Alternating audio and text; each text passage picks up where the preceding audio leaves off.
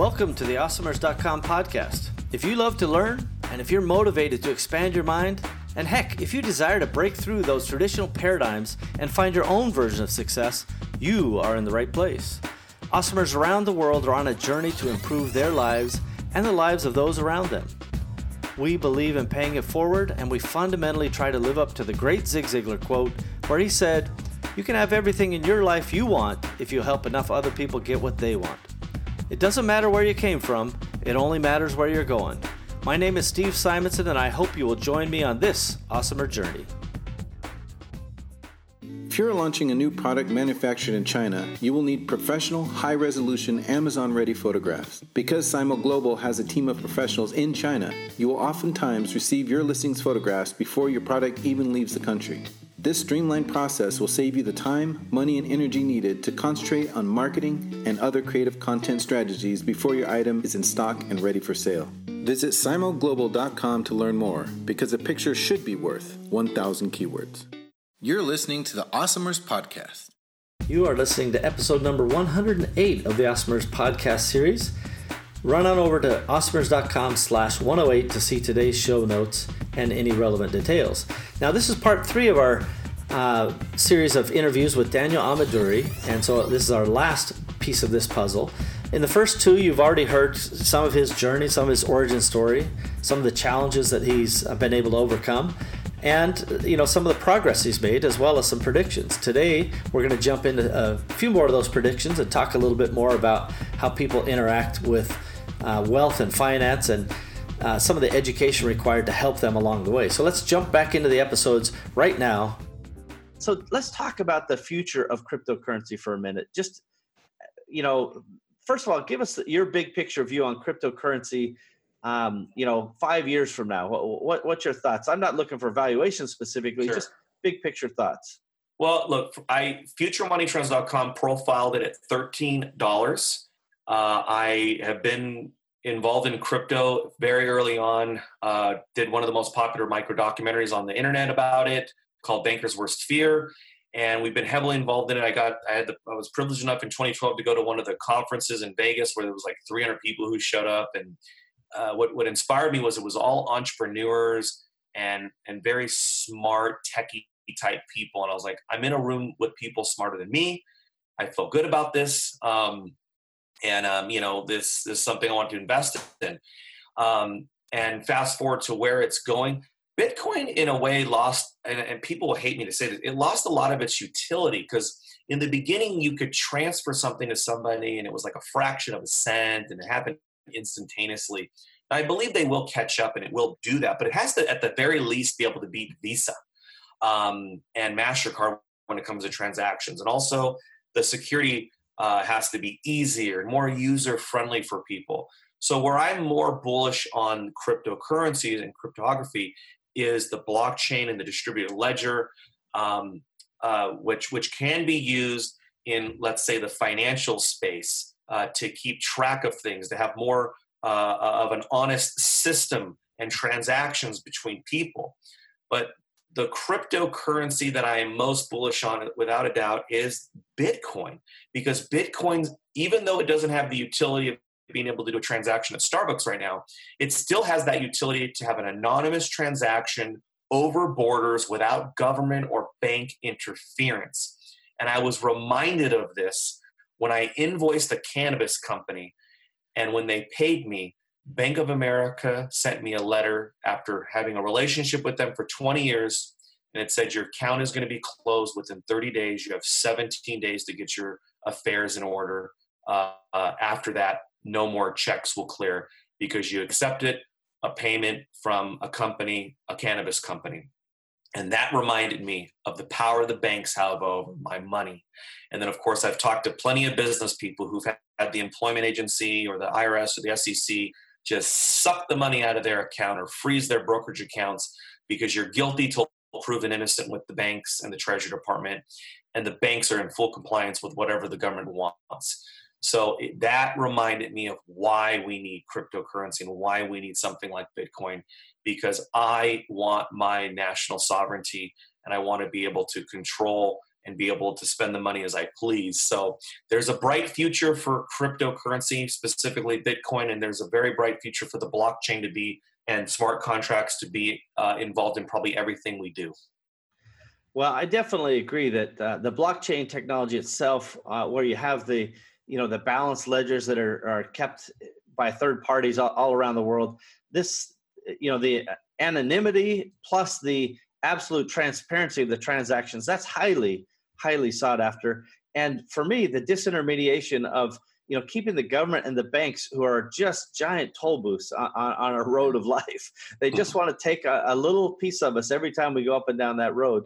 Uh, I, I would love that. I would look forward to that.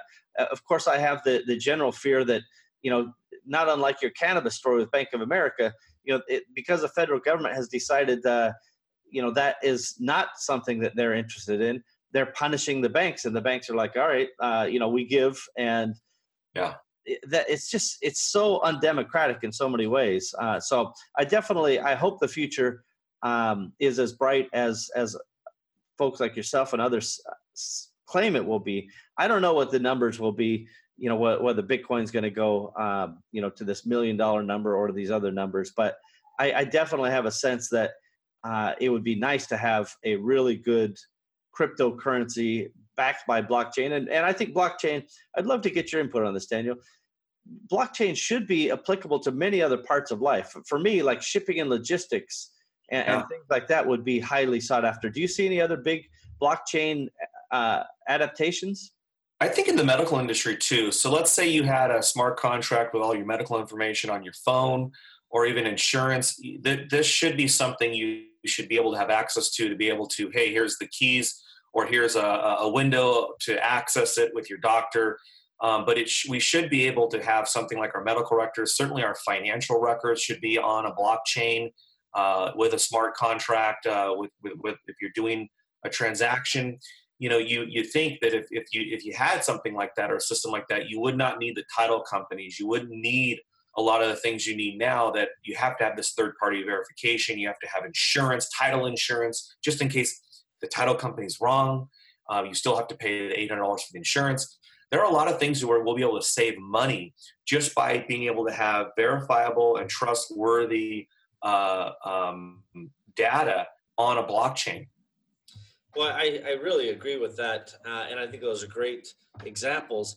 You know, one, one of the things that I point to, a lot of people have this uh, trouble understanding what blockchain is, or, you know, the distributed ledgers and this and that. And, and all I try to do is I, from my own um, layperson's understanding, I would just say it's, it's more frictionless commerce, right? That, to me, if you've ever taken an Uber and you've gotten out of the thing, and you click, you know, five stars on your driver and you carry on with your life without having to struggle for your wallet, that's frictionless commerce, right? That our world yeah. is improved because of that. It's not blockchain, but it's frictionless. What's your thoughts, Daniel? Well, and it, the the original Bitcoin is decentralized. So it's not it's not like someone can just hack some like Chase headquarters or hack the Pentagon. Uh, you can't hack Bitcoin. You can't hack that blockchain. You'd have to hack all these computers around the world, and you'd have to go back in time with all of them. It's just, it's not realistic. It's not going to happen anymore. It's too big. Uh, so um, I like the decentralization in it, because we've, all of us have, have, you know, had our emails hacked, or, you know, had somebody try to scam us on, you know, perhaps our online banking account or something like that. And that is uh, one of the, that's the biggest benefactor of Bitcoin, is that it is decentralized. Is that, you know, the the dark people out there who want to, uh, you know, hurt, hurt, um, you know, that live in the shadows and are hacking and stuff like that. It's not realistic for them to to, to hack uh, the blockchain. Yeah, I love that uh, aspect for sure. We're going to take one more quick break. When we come back, we're going to talk about some of the solutions that you've been able to put in place in your, in your business and in your life that have uh, basically been the difference between, you know, kind of coming from that place where you're struggling to now you're on vacation half the time. So I love that. Awesome. We're going to do it right after this. Hey, Amazon Marketplace professionals, congratulations on your success to date. Your creativity, strategic vision, problem solving, and discipline have allowed you to build your own e-commerce business. Wouldn't it be great if you had more time to focus on the things that truly drive the sales and growth of your company? Instead of getting lost in a dozen different services and countless spreadsheets, what if there was one system that connected to your Amazon account and automatically gave you the information that you needed to make great decisions and really impact your business? Parsimony E R P can do that. Parsimony is the business operating system for your marketplace business. With Parsimony, you get true double-entry bookkeeping, easy financial statements, full customer service tools, and item-by-item profitability, along with project and task management, and more features are being added all the time. Learn more at parsimony dot com. That's Parsimony, P A R S I M O N Y dot com. Parsimony dot com. We've got that. You're listening to the Awesomers podcast. Okay, we're back again, everybody. Steve Simonson with Daniel Amadori. Still good? Yeah. Oh, man. I, I'm so nervous because I'm like, that's an E in the middle, uh, but I want to pronounce it like Amadori. So anyway, yeah. uh, let me ask you this, Daniel. You know, along the path that you you talked about uh, earlier on in our, our uh, commentary and our, our interaction, You you mentioned that, you know, it took you a little bit of time from the point where you literally were working at a grocery store and you were doing some of the online stuff. At some point, that there there came a tipping point for you again, right? Uh, where you were able to obviously leave the grocery store and and really dive in. You talked a little bit about the advertising model finally taking off or, or being ready to, for deployment. Was there anything else that that helped you kind of get over that hump? I would say when it comes to financial independence specifically, um, it was overcoming societal pressure. So I came from uh, Southern California in a decent middle-class area uh, near Pasadena, California, and I moved over an hour away in the desert of California, slashing my living expenses fifty percent, allowing me to save a lot of money. And then instead of buying a four or five hundred thousand dollar home, which my wife was a teacher and I worked for the grocery business, which we could have justified, like all of our other friends bought these four and five hundred thousand dollar homes, we moved in the desert and we bought a ninety-five thousand dollar home. Now everybody thought we were poor. That's okay. We paid off the house. Now we had no debt. Now we had no mortgage, and we're not even thirty years old, no mortgage. And this started to compound on itself because now instead of paying a mortgage company fifteen hundred dollars or twenty-five hundred dollars a month, we were putting fifteen hundred dollars and twenty-five hundred dollars a month towards buying rental properties, towards investing in crowdfunded uh, real estate-backed notes where we were making cash flow. And um, so I would say one of the biggest lessons that helped me was overcoming that societal pressure and really slashing expenses. Like, you know, you'll search how to save money. And they'll tell you, oh, switch your credit cards or open this checking account, blah, blah, blah. Those things are not going to help. You need to really slash your expenses. We didn't have a T V for four years. Uh, we got rid of our dogs who were seven years old because they had medical expenses.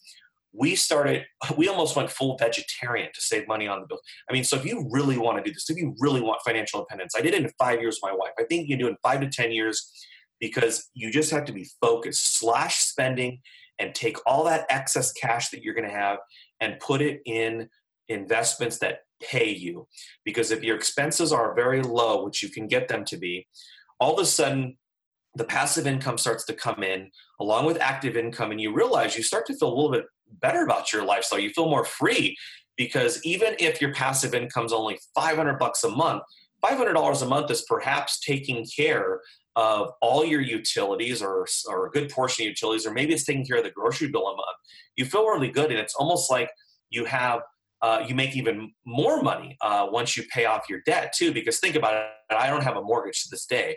And let's say what I, what I live in, most of my neighbors probably have three thousand dollars a month mortgage. Okay, so um, it's like I make an extra thirty-nine thousand dollars a year by just not having the mortgage. So really living a lifestyle of, of no debt, um, unless you're talking about leverage for investments, but no debt, uh, especially with like cars and houses.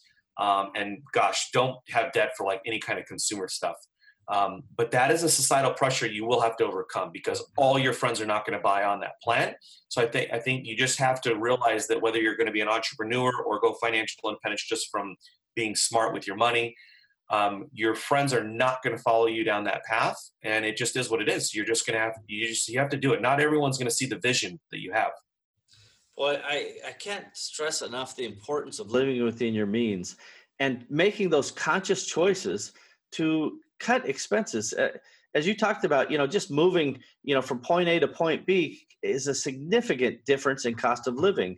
And too often people get caught up in the, um, I, I guess it's face, you know, the, the, the allure of, you know, what do the friends think? What do the other people think? I got to drive a certain car. I have to have a certain house, or I've decided for myself, I, I must live in downtown New York, and therefore I'm going to spend forty-five hundred bucks a month on a broom closet.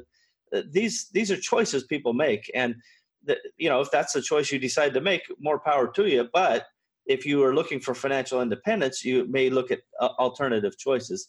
And in this world we live in, people are now, you know, being expats, and they're living, you know, in Honduras, or we got a bunch of rich guys living down in Puerto Rico now.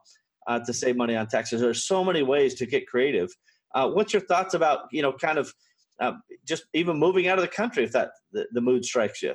So moving is always going to be your biggest cost cutter. So if you're in L A and you can move to the suburbs, you'll save money. If you're in the suburbs, you can move a little bit more to the outskirts, to the desert, you'll save money. And if you really want to save money, like my wife and I, we went to Texas and we lost the income tax, and the homes were a lot cheaper here as well. Um, and then if you if you can, move out of state, or Puerto Rico, if you have a business, uh, you can actually pay no income tax. You don't have to do it forever. Just let it compound for five years, those type of actions. But yeah, moving is without a doubt the biggest cost saver. That's the biggest, best decision you can ever do. Yeah, I, I really appreciate you bringing up that as, as such a tactical but important methodology, right? People do get caught up in the, oh, if I switch from this credit card to that credit card, I save, you know, a quarter point, or I get, you know, extra miles for the Jelly of the Month Club, whatever it is. None of that is really meaningful at the end of the day. Uh, what really is meaningful is your overhead. And and I, I just want to reiterate my um, agreement that, you know, people who are living beyond their means, they they have this sense of uncertainty in the back of their mind. Whereas, as you talked about, that passive income starts to come in along with whatever regular income you're doing. There's a mental shift. It just happens naturally. And, you know, when that mental shift happens, would you agree with me, Daniel, that, you know, that freedom lifestyle suddenly seems like it's happening? If you feel like you're neck deep in it, don't you? I, absolutely. I couldn't agree with everything you said. Boy. Yeah. Yeah. It's, uh, it definitely is a thing. So, uh, Daniel, as we run it against the clock here a little bit, um, would you have a, a call to action? We've talked about, hey, live within your means and things like that. Are there any other big important things that, that Awesomers out there should really consider doing to, to take a, you know, do something with this information we've shared? You know, never let the research or the size of the task ahead of you uh, put you in a position where you're not, there's no mobility. You're not, you're just like, ah, I need to learn more. I need to read more books, or um, it's just too big. I'm telling you guys, ten years ago, I was working at a grocery store for nine dollars an hour. Uh, this year, I, gosh, I've traveled probably four or five months out of the year, or excuse me, four or five months out of this year.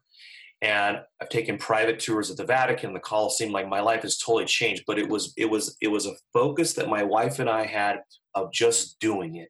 Did I have all the answers? Did I know? I didn't. I was the web guy for Future Money Trends. Believe me, I know nothing about, I don't even, I'm like the worst, really. I am when it comes to technology. And I was the web guy. I used to, you just go out and you do it. And it's like Steve Jobs said at his Stanford speech, you cannot connect the dots going forward. You can only connect them going backwards. So if you really want it, go out and do it. You can do it. This is this is this is an accomplishable thing that I did. And I'm not that smart. I don't have any special degrees, no special certifications. It was basic stuff, you know, no debt, cut back spending, focus on getting checks in the mailbox.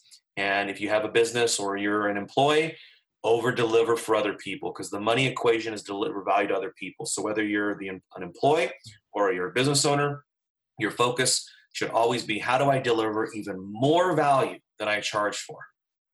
Yeah, boy, I, I think very, very good advice. You know, this concept of delivering overwhelming value is something that anybody in any capacity, as you pointed out, employee or business or what have you, if you can do that, then you will find the thing is self-sustaining and will take on its own life. In fact, in many ways, when we've seen our our businesses and our opportunities have that point where people suddenly realize this is this is almost too good to be true. It's it's so good in terms of value. That's when the thing really does um, become not just a, a success, but it's it's exciting, it's fun, and it's electric when you're involved in those businesses. Um, Daniel, before we go, I just wonder, what's your thoughts? We've talked about this no debt philosophy, but what's your thoughts about the college debt people are uh, taking on uh, so often these days? So I, th- I think it's a mistake. Uh, first off, everything that is is available, uh, everything the colleges are selling is free. It's freely available on the internet right now. There's nothing that you can't get for free on Google. And even some universities like Stanford are now offering the cur- curriculums for free. So really, do you really need to go to college uh, when it comes to, do you have a, some sort of government license that you need or certification because that's what you're passionate about? But just this idea of just shoving people into college and getting into debt, I think it's a mistake. You should really focus on sustainability, mentorship. Uh, Google, I B M, Facebook just recently came out in the past few weeks that they're not even requiring college degrees anymore. A lot of people graduate from college, especially in the tech field, and they find out that everything they learned is outdated. I mean, imagine imagine going to college. They're not going to teach you about the blockchain. So my medieval um, French poetry uh, degree is really uh, the beast here. No, I have no degree. Keep keep going, Daniel. Yeah. Uh, so I honestly look. I my, I have three children. They're homeschooled. Uh, heavy focus on entrepreneurship and how to spend, how to manage money. And uh, I am encouraging them not to go to college. Um, I'm even, I've even considered perhaps when they get older. They're young now. They're, the oldest is is just about to turn nine. I'm thinking about perhaps giving them a competitive offer to like, look, if you don't want to go to college, I'm willing to give you something to start and venture out into businesses. Uh, but, you know, in, in the bigger picture, um, I think the millennial generation is learning that, you know, uh, it's un- because of the cost. Now, college could be great if the cost was more reasonable. Again, if you go to Europe, you might be able to get college for five thousand dollars for a, a quarter or for a year. There are some great stories out there from people who who focus on this. I don't. I actually just tell people don't go to college. Um, but you know, you, you you can save money and it can become worth it. But think about it. The baby boomers went to college and they were able to pay for it at a part-time job. Do not get in. Do not get yourself a mortgage. Uh, you know, that, that just from going to school, and make sure you're not getting a stupid degree. I know the temptation's there because the government will give you the money. And, and that's where all the problem comes from. The government, you got to, somebody out there giving you a blank check and you don't even have to make a payment until you get out. So it's a horrible situation. The system is definitely rigged against anyone who takes on that debt. If you're going to go to college, fine, don't get into debt. If you require a degree, uh, engineering, attorneys, doctors, whatever, fine.